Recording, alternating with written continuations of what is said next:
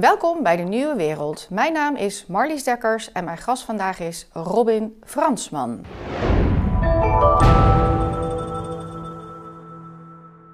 Robin, welkom. Hi, Jij werkt bij de Ar- Argumentenfabriek. dat is correct. Je hebt een financiële achtergrond. Ja. En jij hebt een sterke mening over waar we nu in zitten. Ja, ik heb een, eh, nou ja, over het algemeen, kijk, ik, ik werk natuurlijk, eh, mijn werk heeft altijd te maken met geldvraagstukken. En ook mijn maatschappelijke betrokkenheid gaat vaak over geldvraagstukken, economische vraagstukken, vraagstukken van herverdeling. En die huidige coronacrisis is gewoon de grootste herverdeling aller tijden. Dus is Dus- dit voor jou eigenlijk een, een heel interessant jaar? Omdat zit jij, naar de, zit jij naar de wereld te kijken van wat gebeurt hier? Het is een heel interessant jaar. Het is ook een, eh, een angstaanjagend eh, jaar. En dan heb ik het niet over het virus. Nee, dat is hoe we ermee omgaan. Hoe we ermee omgaan, ja. En daar probeer jij ook hè, via allerlei stukken die jij schrijft, vaak samen met anderen, een beetje tegengeluid te geven. Ja, in maart eh, was natuurlijk de stemming in Nederland was heel erg. eh, iedereen moet zijn mond houden en je moet netjes doen wat er gezegd wordt. Ehm, nou, dat, dat vind ik sowieso moeilijk, mijn mond houden. Ehm, en ik dacht ook toen al: ehm, dit is veel te groot om je mond over te houden. Weet je, we hebben in Nederland hebben we discussies over koopkrachtverschuivingjes Van- achter de komma. Ja. En ehm, er wordt even met 100 miljard geschoven. Nou, even, en die achter de komma, dat namen we altijd heel serieus. Ja. En dat gaf ook heel veel eh, welvaart en een redelijk goede verdeling, zeg maar, tot... Ja, ja, ja nee, maar en, en er was ook altijd heel veel debat over. En daar ging de politieke strijd over. En dan wordt er niet alleen even 100 miljard herverdeeld, maar ook eh, vrijheid, ontplooiing, eh, mentale gezondheid, eh, sociale contacten worden gewoon eventjes van bovenaf eh, even herverdeeld. En, dan, en dan, zouden we, dan zou daar geen debat over eh, kunnen plaatsvinden. Dat, dat bevreemdde mij toen. Ehm, dus toen ben ik inderdaad daarover gaan schrijven. En inmiddels zijn we. De volgende wordt aflevering 10. tien afleveringen verder. Nou, ik volg ze vol spanning, want ze zitten altijd vol met mooie, mooie waarheden en mooie pareltjes en inzichten. Ehm, maar NRC, eh, volgens mij was het NRC, heeft toch volgens mij eergisteren ook geplaatst dat wat jij zegt van eh, een beetje je mond houden en het debat niet openen, dat dat eigenlijk in de breedte nog steeds is. Hè? Dat op, op universiteiten mensen worden aangesproken, artsen worden gezegd van hé, hey, je moet gewoon wat, er, eh, wat nu de regels zijn, dat moet je mee ondersteunen. Dat mag Ja. je niet ondermijnen. Nou, in mijn vriendenkring zelf, mensen die inderdaad wat hoger in de boom zitten, die worden daarop aangesproken. Dus eh, wat jou ergerde in maart, dat is eigenlijk nog steeds aan de hand. Nee, dat klopt. Er is een soort eh, informele zwijgplicht. En eh, als je die doorbreekt, dan is de sanctie is, sociaal isolement. En dus hebben heel veel mensen spreekangst. Ehm, eh, en sommige mensen hebben ook daadwerkelijk spreekverboden eh, gekregen van hun, eh, van hun werkgever. En dat zou op zich. ehm, eh, zou ik dat nog best acceptabel vinden als het, als het virus nou echt een existentiële bedreiging was voor onze samenleving. Maar dat is het natuurlijk niet. Godzijdank is het virus voor eh 99% van de mensen relatief ongevaarlijk. Dus het is buiten proportie, het is disproportioneel en het rechtvaardigt ehm, eh, deze inbreuk op grondrechten niet. En ehm, weet je, dus, dus, dus en wat dat betreft snap ik ook niet dat, dat, dat we hebben, ik woon in een land waar, waar duizenden, miljoenen mensen jaar in, jaar uit de mond vol hebben over eh, grondrechten, over rechtvaardigheid, over vrijheid, over vrijheid van meningsuiting. En in een, eh, een, in een maand van, eh, van onredelijke, angstaanjagende communicatie door te velen, eh, is, dat, is dat ineens allemaal verdwenen. En, en woon ik in een, in een, in een in een heilstaat met een dystopie uit een slechte B-film.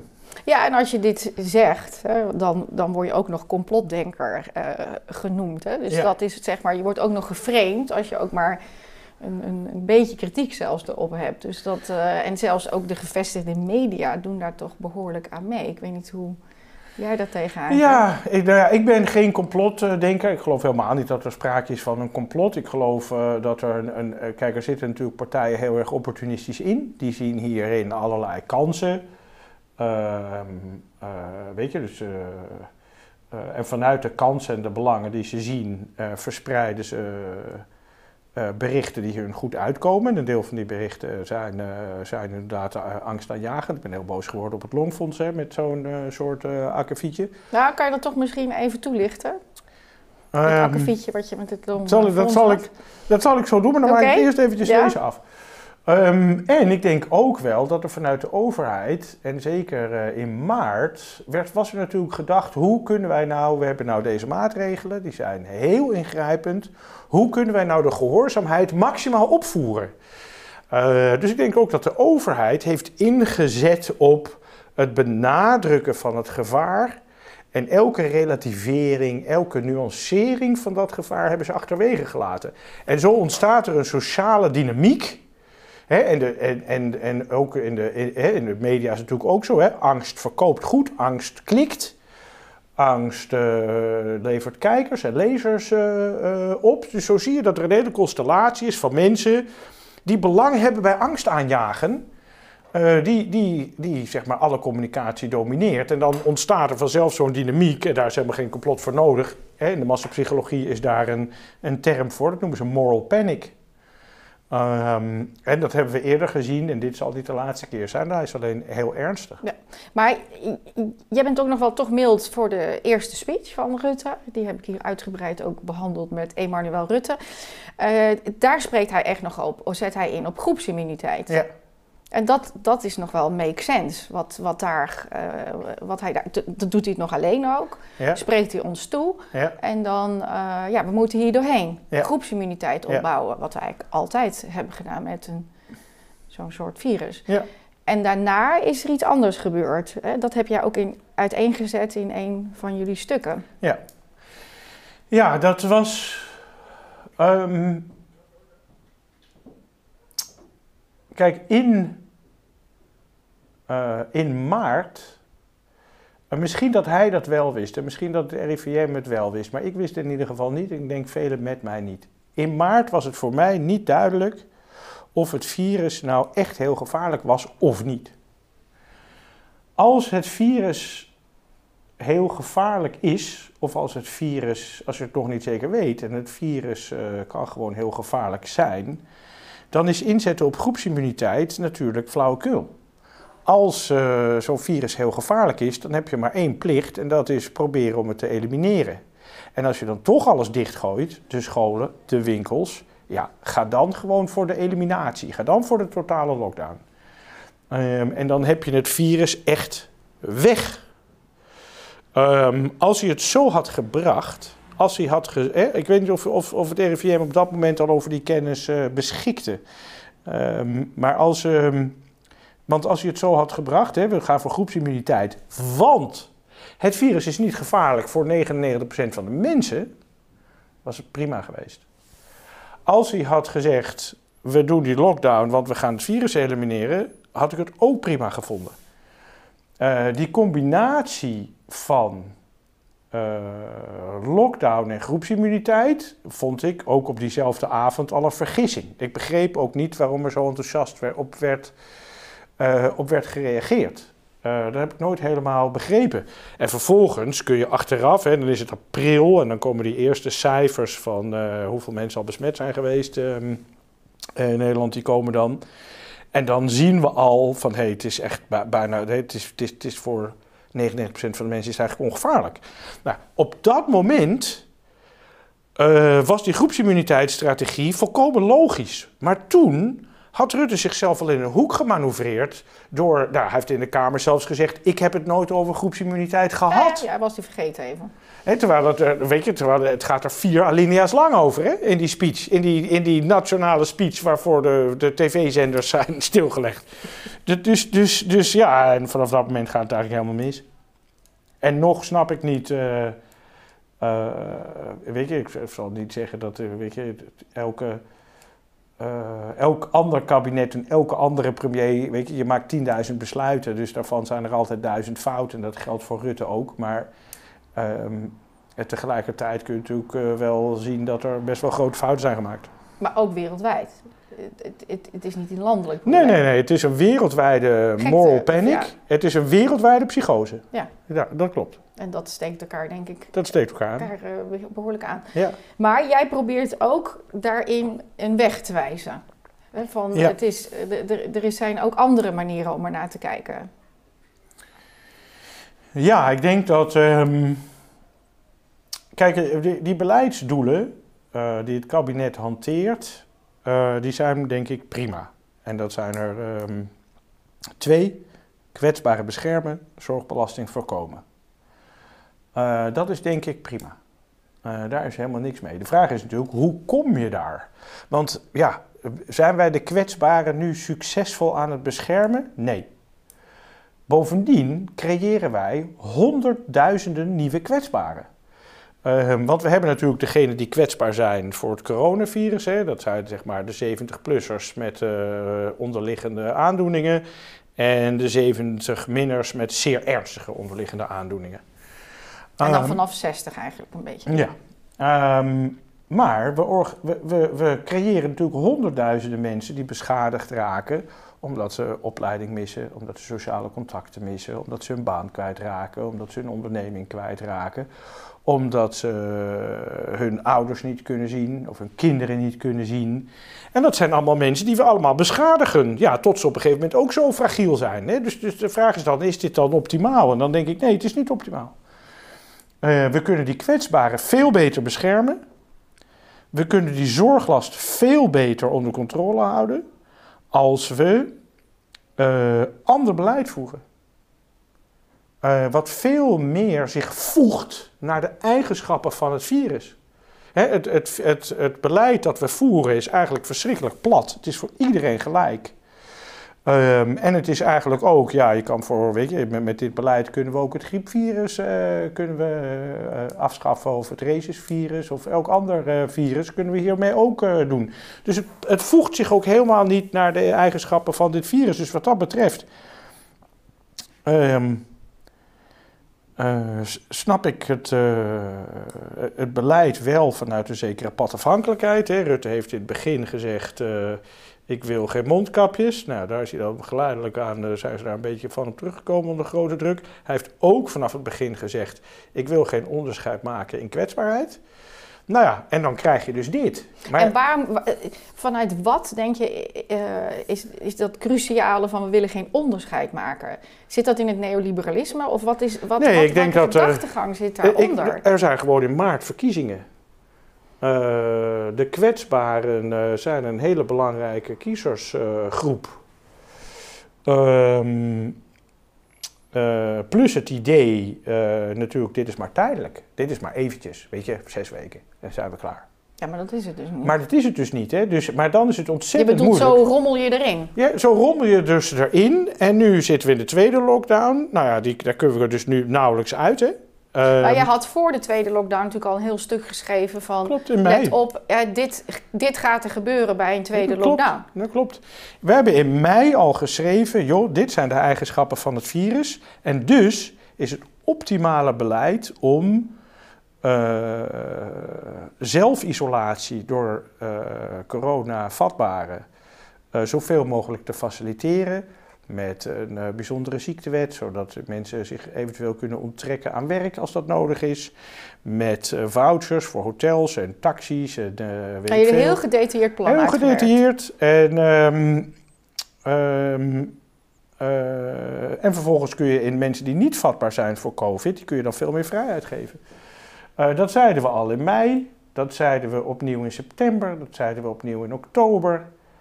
Ehm, Maar dat, is, dat, En- dat wordt een beetje genoemd het twee-sporen-beleid. Hè? Dus dat, Ja.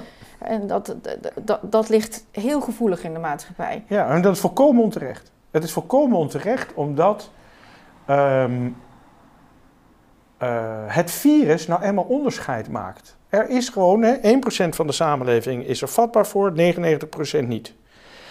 Dat kun je negeren. Dan Wat kun je gedaan wordt, hè, wat, wat, wat gedaan wordt.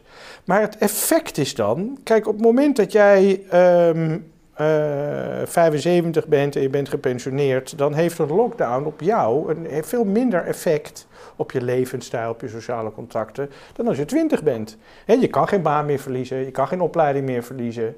Dus, dus de maatregelen, die slaan ongelooflijk ongelijk neer. Dus wat het kabinet nu doet, is beleid dat zeer grote ongelijkheid als gevolg heeft. Eh, dus het, het, het argument dat het onderscheid maken naar kwetsbaarheid voor COVID, dat dat tot ongelijkheid zou leiden, is wat mij betreft echt niet valide. Dit beleid leidt tot veel grotere ongelijkheid en ik vind het zeer onrechtvaardig. Nou ja, wat ook natuurlijk de, de, de, de, op de schouders van de jeugd eh, eh, valt, neervalt, is... ehm, maar als je dat niet doet, dan kan je je ouders of je opa of oma eh, doodmaken. Hè? Dus dat is, een, een, vind ik, een heel indringend iets. eh, want we moeten dus daarom solidair zijn. Ja, vanuit dat, is, natuurlijk... Ja, maar vanuit die gedachte Ja, het wordt een- het verkocht. Ja, het is, met die gedachte wordt het verkocht en het is, ik vind het ehm, morele chantage van het laagste allooi. Ja, ik Ehm, denk dat heel veel mensen een heel blij een- zijn dat een jij zoiets Een zegt. virus is een virus. Dus het is niet zo, dus dat gaat rond. Dat zwerft door de lucht en dat is overal en bij iedereen. Ehm, daar heeft niemand schuld aan. Laten we daar eens mee beginnen. Niemand heeft daar schuld aan.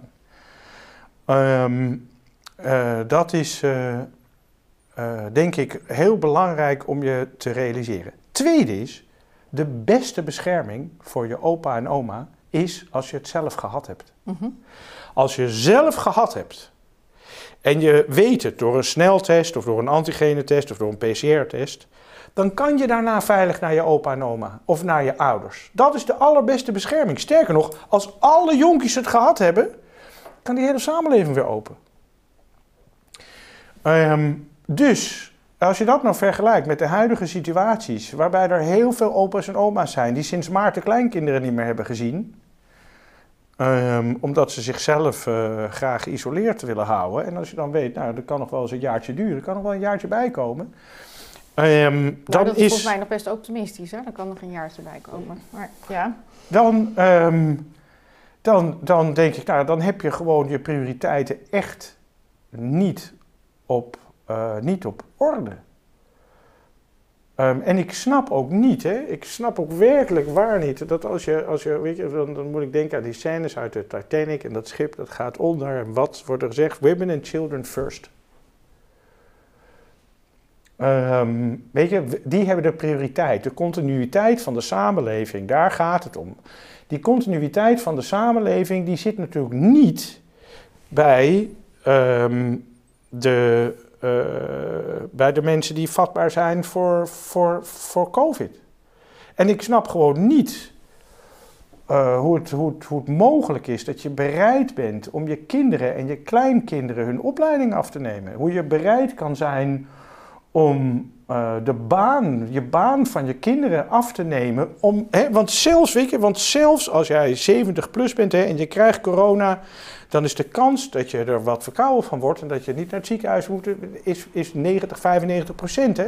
nou, laten we nu nog Het is even, geen even, die, nee, even die cijfers, want inmiddels hebben zo'n 2 miljoen mensen het gehad. 2,2 miljoen. 2,2 Als, je- weet je, als je de, gewoon de cijfers van de RIVM volgt, ehm, dus wat zij meten en wat uit de modellen komt en wat ze dan af en toe eiken met serologiedata, hebben op dit moment 2,2 miljoen mensen het En je gehad. had zoiets, nou, met kerst zijn we 2,4. Ja, oud en nieuw zo 2,5. Of oud en nieuw zijn. Oud en nieuw zijn we op 2,5. Oké, en dan de gevolgen, hè? want dit is toch- al best een grote groep die het heeft gehad. Ja. Nou ja, dan, zijn- dan is, hebben we 2,5 miljoen mensen hebben het gehad. En dan hebben we denk ik eh, een oversterfte van tegen die tijd van ongeveer 15.000 overlijdens. Ehm, en dat is natuurlijk verdrietig voor de mensen die het betreft en voor de, voor de nabestaanden. Maar van die 14.000 overlijdens, daar, als je nou kijkt naar hoeveel levensjaren zijn die dan kwijt. En het is allemaal, weet je, het is allemaal mensen vinden het heel moeilijk hè, om zakelijk te spreken over de dood. Maar ik zou je vertellen, er gaan elk jaar in Nederland 150.000 mensen dood. Um, uh, dus dat is ook in zekere zin normaal. Het hoort gewoon bij het leven en daar kun je ook zakelijk over praten. En als je daar zakelijk over praat, dan ben je geen monster. Dan ben je gewoon professioneel en rationeel. Uh, dus die, die, die, die, die, die 15.000 uh, oversterfte, daarvan is zo'n 60, 65 procent vindt plaats in verpleeghuizen. Dan moet je je voorstellen, um, als jij naar een verpleeghuis gaat, dan is jouw resterende levensverwachting is ergens tussen de 1 tot 2 jaar. Uh, dat betekent dat de gemiddelde resterende levensverwachting in een verpleeghuis is 6 tot 9 maanden van de populatie die daar al even mhm. zit, gemiddeld. Dat betekent dus ook dat die oversterfte die er is, dat we het hebben over een paar maanden aan verlies van leven. En natuurlijk niet verlies van leven van de allerhoogste kwaliteit. Hè? Want in verpleeghuizen in Nederland zitten, dat, dan ben je in de richting, weet, een beetje het karakter van een hospice. Uh, vandaar dus, hè, dus ook dus de gemiddelde leeftijd van een corona-overledene is 82, 83 jaar. Ehm, dus dat is allemaal niet leuk. Maar het rechtvaardigt niet het stilzetten van het leven van een twintiger. Laat staan van een paar miljoen twintigers of een paar miljoen dertigers. Het rechtvaardigt niet het failliet laten gaan van horecabedrijven, de horecaleveringsketen, het personenvervoer, de evenementen, de feestkleding, de, de zaalverhuur. Um, maar iedereen wordt er volgens mij bijna... Dat is, weet je, mensen, mensen raken gewoon hun levenswerk kwijt. Ja, en, dan, en, en, voor wat is de, en voor wat dan? Nou, dat doen we zodat mensen in verpleeghuizen twee maanden langer leven. Ja, dat kan niet. Weet je... Um, het, het, een andere argument is natuurlijk ook van de, de IC's uh, eh, zijn overbelast. Nou, jij schrok je drie dagen geleden helemaal Volgens mij zat je tegen het plafond aan toen je zag hoe het nou eigenlijk echt, hoe druk het nu momenteel is op de IC's. Ja, jij, jij plaatste een overzicht dat het, nou je zag zo'n piekje en dan de IC's nu niet heel druk. Nou ja, kijk, natuurlijk is dat een. Kijk, die zorgbelasting is natuurlijk ook. Dat is, dat is natuurlijk wel echt een probleem. Reguliere zorg afschalen is uh, niet leuk. Daar hebben ook jongeren last van. Uh, daar heeft iedereen natuurlijk uh, last van. Uh, hele moeilijke beslissingen nemen wie wel en wie niet toelaten tot IC is ook een hele nare situatie om in te zitten. Maar ook daar moet je realiseren dat twee derde van de zorgbelasting komt uit diezelfde COVID-vatbare groep. Dus op het moment dat je meer risicogestuurd beleid voert, kun je ook die zorgbelasting kun je onder controle houden. Dat is één. Tweede is natuurlijk, is dat natuurlijk, we hebben dit virus sinds maart. We hebben een miljoen verpleegkundigen in Nederland. En die kunnen natuurlijk niet allemaal op die IC staan. Maar we hadden, we hadden, we hadden natuurlijk wel in april of in mei kunnen zeggen van joh, we gaan ehm, wat verpleegkundigen uh, aanvullende training geven.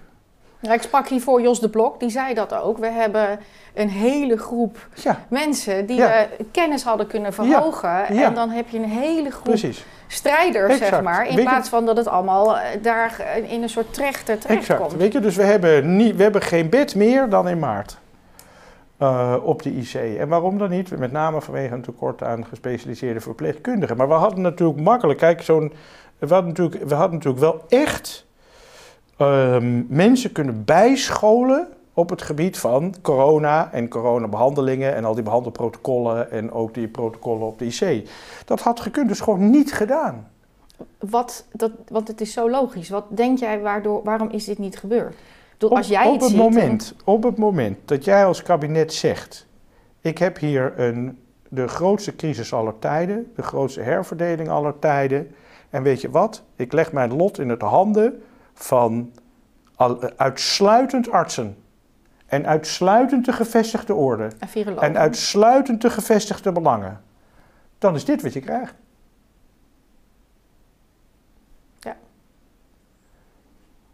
Maar het is toch wel heel kwalijk.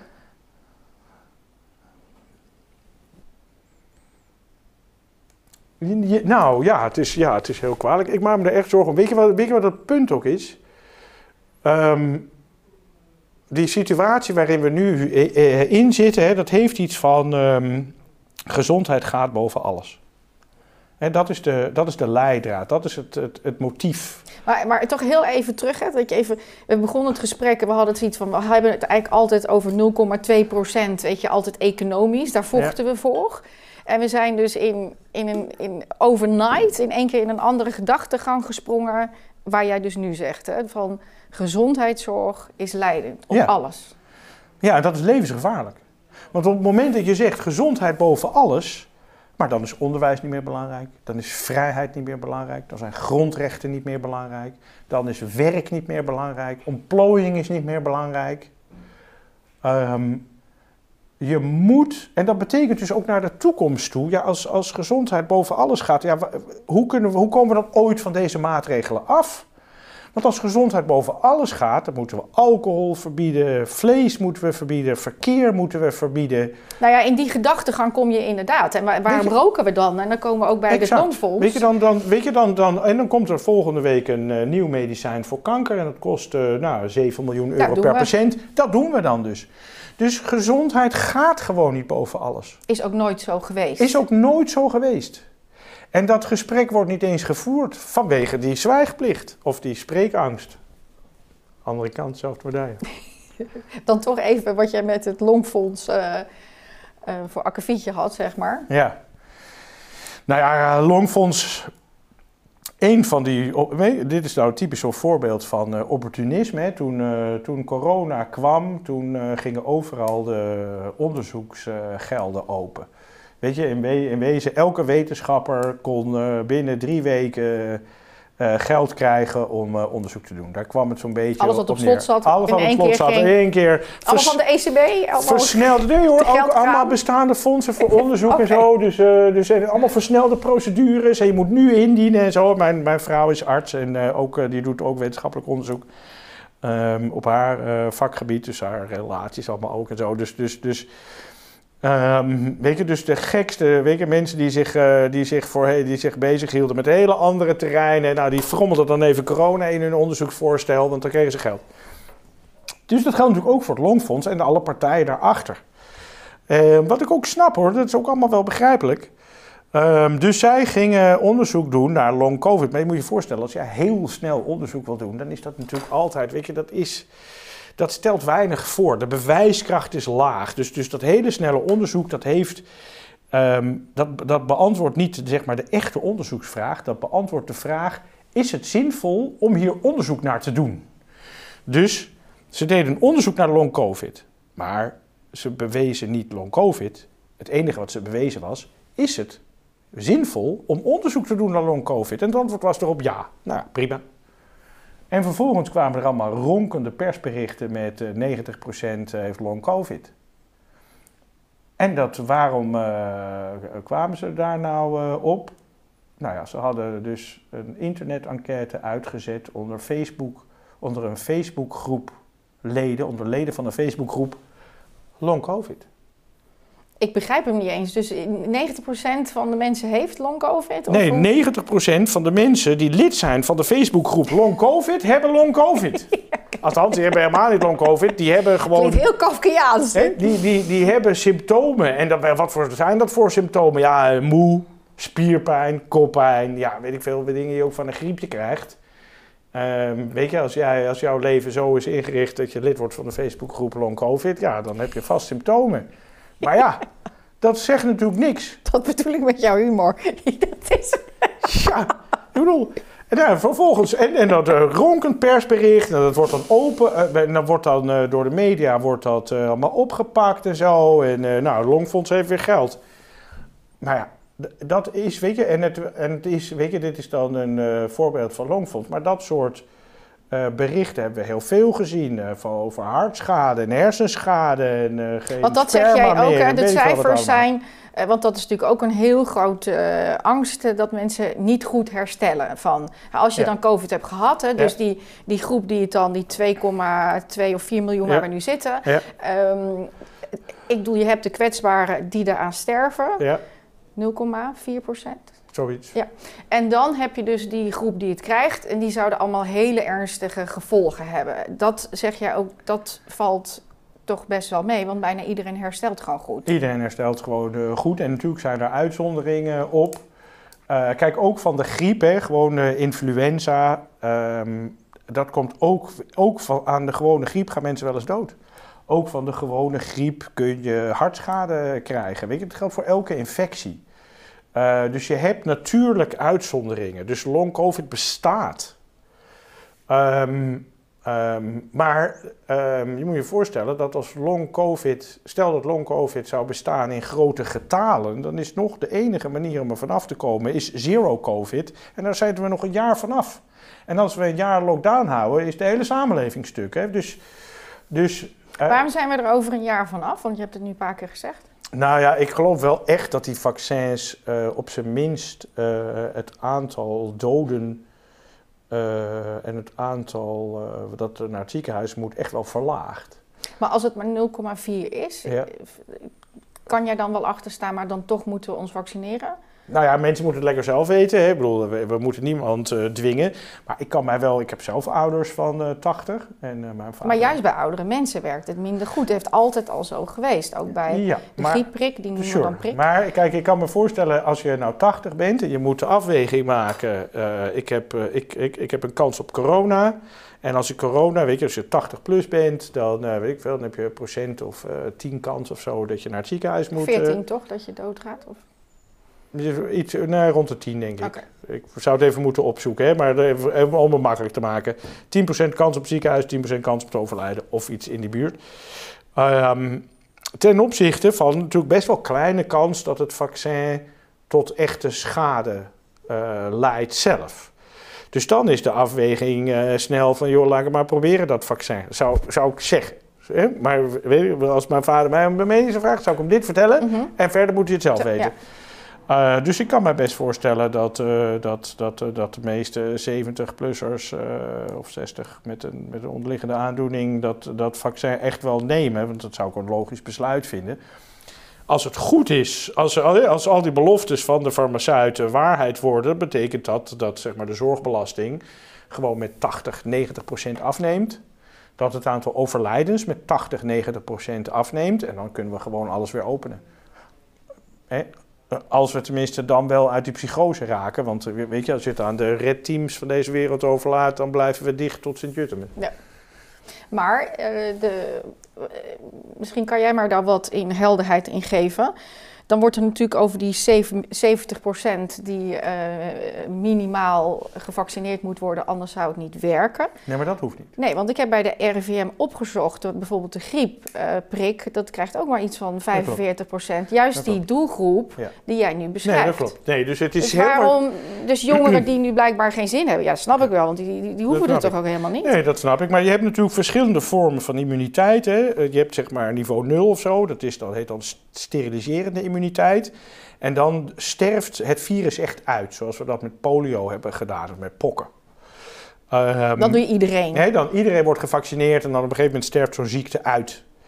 Maar eh, weet je, de- de- om, om het punt te bereiken waarbij we iedereen gevaccineerd hebben, eh, dat zou heel lang duren. En het is ook nog maar de vraag of die vaccins überhaupt dat soort immuniteit opleveren.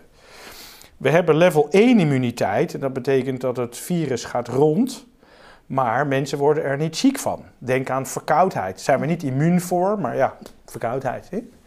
Dan hebben we level 2 immuniteit en dat is het gaat rond, maar mensen kunnen er wel echt ziek van worden. Denk griep. Hè? Griep kan ook eh, Stevig zijn. stevig eh, zijn en, en bij oudere mensen gewoon echt voor overlijden Ja. zorgen. Hè? Dat we ook een paar jaar hebben we dat, eh, dat ouderen doodgaan aan de griep. Ehm, en dan heb je level 3 en dan eh, zit je in de ebola-sfeer en dan gaat het en rond en mensen gaan er best wel massaal dood aan. Nou, wat, va- wat het wat we nu al hebben, kijk, wij weten dat 98, 99 procent van de mensen heeft geen last van corona, of nauwelijks. Hè. Die worden verkouden of een hoesje, of, of, hè, en dan is het klaar. Uh, weet ik veel, 98, 97, 98 procent van de mensen heeft dat al. Dus wij hebben, de meeste mensen hebben dus die level 1 immuniteit al. Um, voor de groep die gevaccineerd gaat worden, die, die, daarvoor kun je zeggen, ja, die hebben nu een soort level 2 immuniteit. Hè, dus het gaat rond. En ze worden er ook nog best wel ziek van in, in, in, in, voor getalen. Voor die 1, 2 procent die er vatbaar voor is. En wat het vaccin doet, is uh, de immuniteit voor die groep versterken van level 2 naar level 1. En dan heb je dus die groepsimmuniteit niet nodig. Hè, omdat zeg maar, hun immuniteit zeg maar, versterkt wordt, neemt de zorglast en het aantal overlijdens neemt sterk af. En dan kun je open. Maar dat betekent wel dat jonge mensen die nu uh, bang gemaakt door partijen als het Longfonds in angst op de bank zitten en niet naar buiten durven, uh, ja, die krijgen geen vaccin. En, en, en wat gaan die dan doen? He, blijven ja, die bang of gaan die alsnog naar buiten? Want, want al die jongeren die krijgen dan alsnog corona. Ja, je bedoelt ook dat, dat er nu een generatie uh, gevangen zit in angst. Ja. Weet je, dat betekent dus, hè, stel dat we als we die ouderen hebben gevaccineerd en de maatregelen gaan eraf en je bent 20, 30, 40 en je hebt al die tijd in angst geleefd omdat je nog steeds bang bent voor het virus, omdat het Longfonds jou bang heeft gemaakt. Dan, dan, dan, dan zit je straks, ja, god, ik heb een jaar lang thuis gezeten. Ik ben een jaar lang niet naar buiten geweest en dan krijg ik nog alsnog corona. Want tegen die tijd, want het virus blijft dan wel rondgaan. Alleen als een verkoudheidsvirus, wat het nu natuurlijk voor de meeste mensen ook is. Ja, aan de andere kant, ik bedoel, dat, dat is vanuit die kant benaderd. Maar ik bedoel zelfs de VVD, hè, die was dat toch uh, stevig in het debat van... Uh, moeten we het niet verplichten of anders mensen iets ontnemen? Dat is, is, nou, het is een flinke uitgeleider of moeten we dit Het is uh, dramatisch, dramatische flauwekul om, om een heleboel redenen. Eén, het is natuurlijk niet liberaal. We hebben gewoon in grondrecht nee, precies. Uh, autonomie over het eigen lichaam, zelfbeschikkingsrecht over het eigen lichaam. Daar mag je van afwijken in zeer extreme situaties. Coronavirus komt daar niet eens bij in de buurt. Dat is één.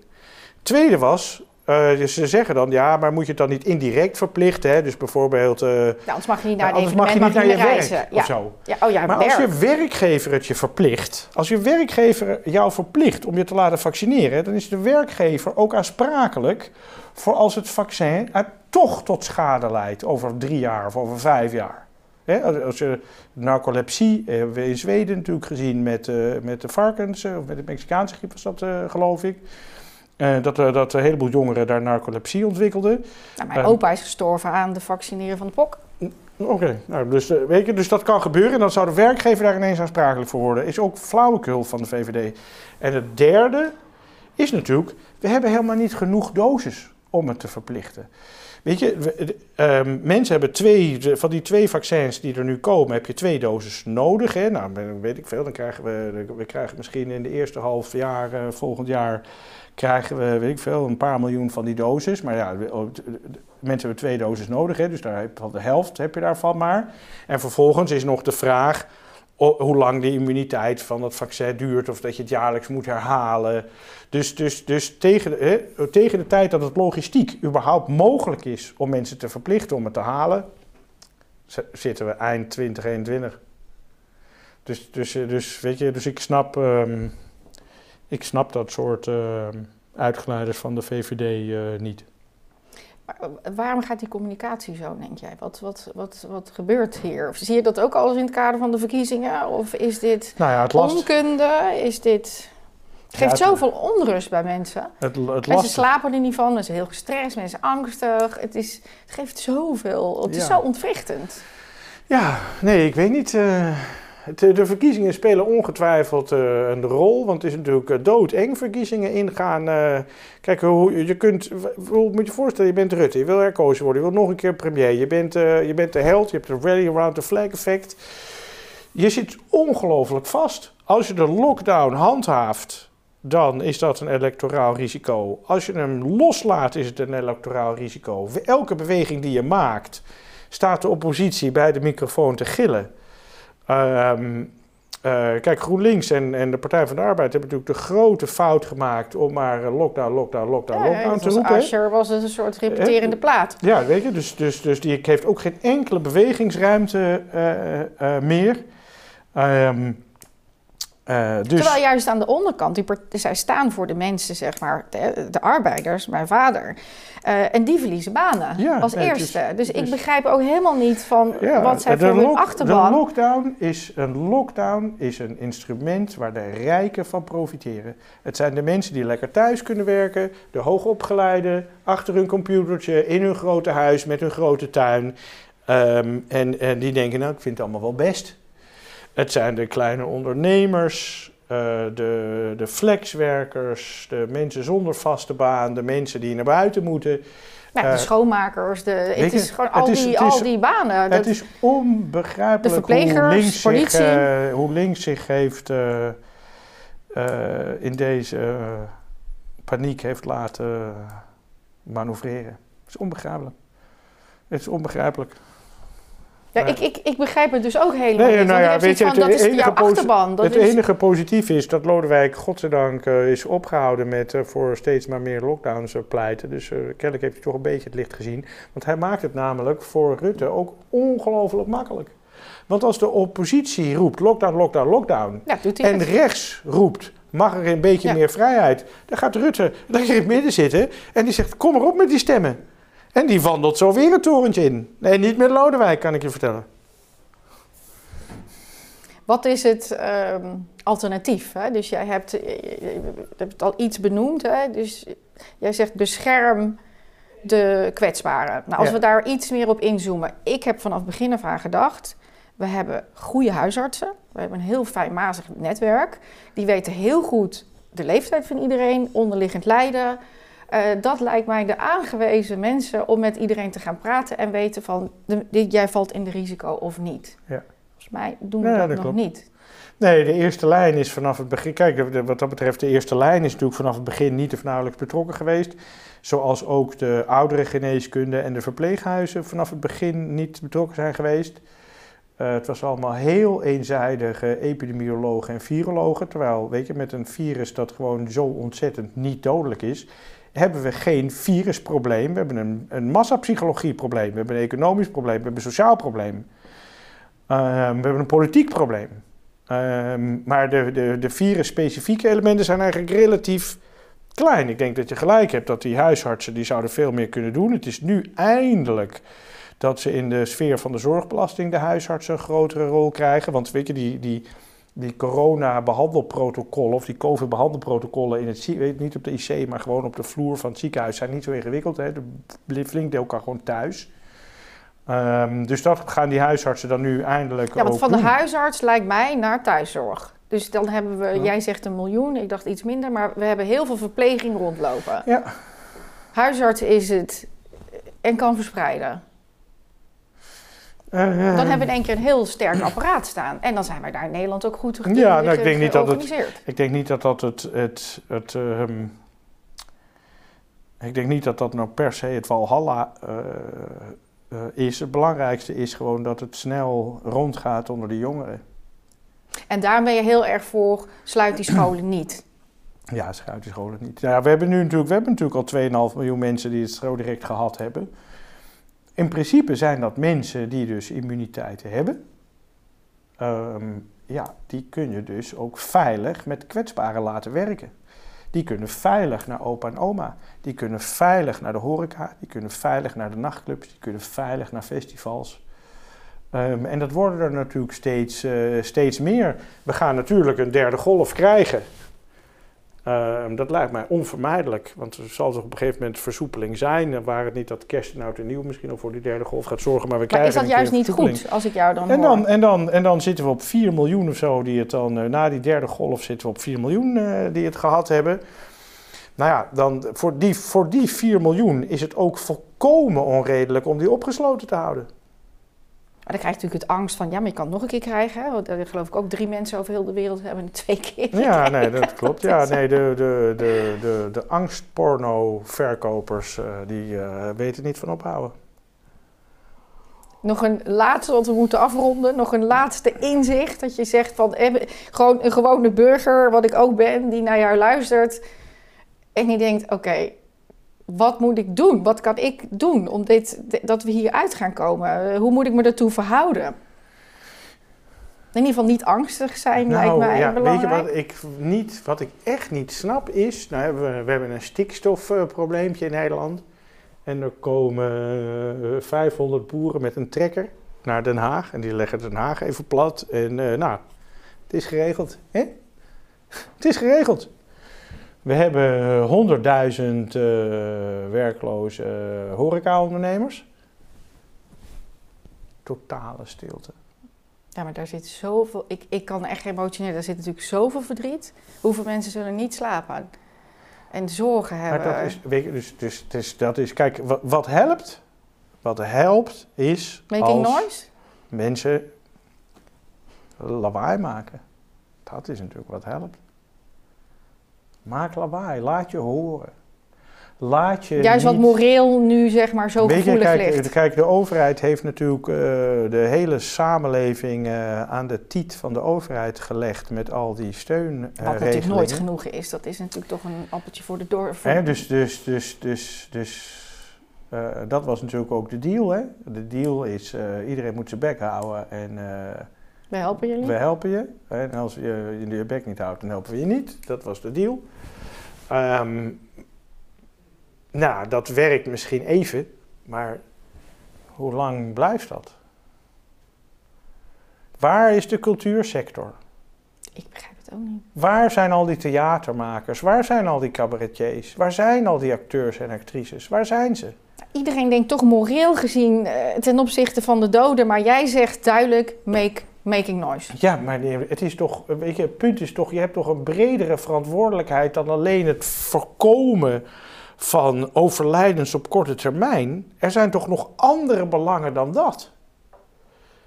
En, en, en het is toch niet zo dat je ineens een soort, soort, soort goede Samaritaan bent, ineens een soort engel of een soort godheid als je zegt, ik offer mij, ik offer mij.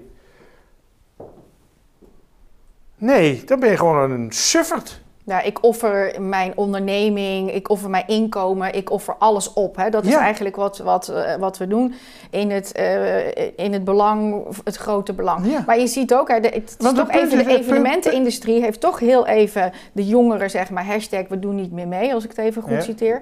Nou, aan de hoogste boom gehangen door NRC, Volkskrant en alles wat NOS en alles wat, zeg maar, de gevestigde orde de journalistiek is. Dus, en die, die zijn ook weer vol angst teruggegaan van, oh god, weet was, je dat, was dat een initiatief van de evenementenindustrie? Want als, als, als dat niet gewoon een ongelukkig eh, uitgeleider van een paar jongeren was, maar echt een initiatief van de Nou ja, de- evenementenindustrie, de- dan... DJ's, in ieder geval de creatieve sector, laat ik het zo zeggen. Nou, Maar jij vindt, Het was- hebben ze dat niet goed gedaan? Of wat Nee. bedoel, die heeft Making Some Noise gedaan.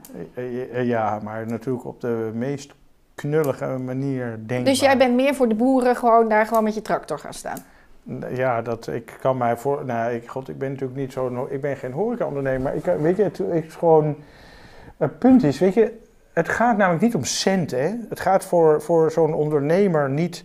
Weet je, dan ben je 50 of zo en dan gaat het je niet... En je hebt een onderneming, je hebt drie cafés of weet ik veel, je bouwt uh, Nou, alle toeleveranciers, je zit in de vis of in de vlees of in de kaas. En je hebt, je hebt, daar, je hebt 20, 30 jaar aan zo'n bedrijf gewerkt. En dan, dan gaat het niet om dat je, dat je geld verliest of inkomen verliest. Je verliest je levenswerk, je verliest je identiteit. Je moet misschien je huis verkopen. Je moet aan je kinderen gaan uitleggen dat, het, dat, dat hun leven helemaal op hun kop moet gaan staan. Hè? Weet je, dit is, dit is zo, eh, zo sterk beschadigend. En dat hebben we dus niet één keer, maar dat hebben we een paar honderdduizend keer. Hè, dit.